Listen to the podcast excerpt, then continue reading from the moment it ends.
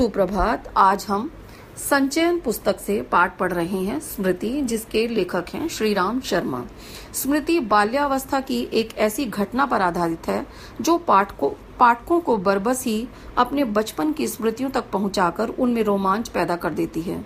इस पाठ में लेखक ने यह स्पष्ट करने की कोशिश की है कि बच्चों की जिज्ञासा एवं उनका क्रियाकलाप उन्हें किन किन जोखिमों तक पहुँचा सकता है। ऐसी ही एक घटना का सजीव चित्रण इस पाठ में लेखक ने किया है।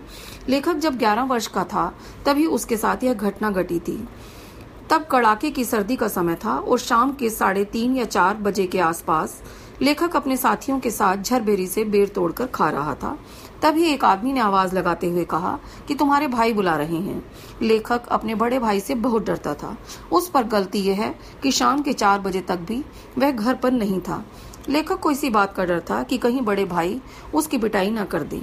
पर घर पहुँचते ही जब भाई ने उन्हें पत्रों को पकड़ाकर कहा कि इन्हें मक्खनपुर डाकखाने में डालाओ ताकि शाम की डाक से चिट्ठियाँ निकल जाएँ। तब लेखक की जान में जान आई।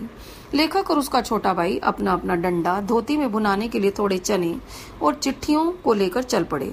दोनों भाई तेज़ी से चलने लगे। उछलते कूदते वे गाँव के उस कुएँ के पास पहुँच गए जिसमें एक काला सांप गिर गया था। कुआँ कच्चा था और चौबीस हाथ गहरा था। उसमें पानी का नामो निशान न था। बच्चे क्योंकि स्वभाव से ही नटखट होते हैं इसीलिए मक्खनपुर पढ़ने जा, जाने वाले बच्चों की पूरी टोली केवल जिज्ञासावश उस कुएँ में पत्थर फेंकती ताकि उसकी प्रतिध्वनि सुनाई पड़ सके। इसी जिज्ञासावश, एक दिन जब लेखक ने पहला ढेला फेंका तो उसमें सांप की फुसकार जैसी आवाज़ें आने लगी। झाँक कर देखा तो उसमें काला सांप गिरा नज़र आया। तब से प्रतिदिन सांप की क्रोधपूर्ण फुसकार सुनने के लिए ही बच्चे उसमें ढेला ढेला फेंका करते। इस स्मृति को याद करते हुए लेखक की दोबारा इच्छा हुई कि वह आज भी एक ढेला डालता हुआ चले, और उसने वैसा ही किया। पर जैसे ही झाँक कर और अपनी टोपी उठाकर कुएँ में ढेला फेंका, वैसे ही उसकी टोपी के नीचे रखी सारी चिट्ठियाँ, चक्कर काटती हुई कुएँ में गिरती चली गईं। वह उन्हें विस्मित, बेबस नज़रों से देखता रहा। उसको कुछ समझ न आया कि वह क्या करे। एक और भाई की डांट और पिटाई का डर तो दूसरी ओर ज़िम्मेदारी का बोझ। उसने चिट्ठियों को निकालने का निर्णय किया और जैसे तैसे सभी धोतियों को रस्सी की तरह बांधकर कुएँ में उतर गया।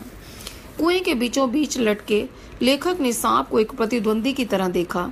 फिर उसका ध्यान बटाने के लिए कभी पैर से मिट्टी गिराई तो कभी डंडे को दूसरी ओर फटकारा तो कभी डंडा सांप की पूंछ पर ही पड़ गया। इसी दौरान लेखक के हाथ से डंडा छूट गया और उसकी चीख निकल गई, जिससे छोटे भाई को लगा कि वह सांप के द्वारा डस डस लिया गया है। पर अंततः लेखक जैसे जैसे सांप को चकमा देकर चिट्ठियाँ निकालने में सफल हो जाता है। तत्पश्चात लेखक अपने हाथों के सहारे 36 फुट ऊपर चढ़कर बाहर निकल आया। बाहर आकर निर्णय लिया निर्णय लिया गया कि कुएँ वाली घटना किसी को नहीं बताई जाएगी। लेखक ने यह बात वर्ष 1915 में मैट्रिकुलेशन पास करने के उपरांत ही अपनी माँ को बताई और माँ ने उसे प्यार से गोद में एक नन्ही चिड़िया की भांति छुपा लिया।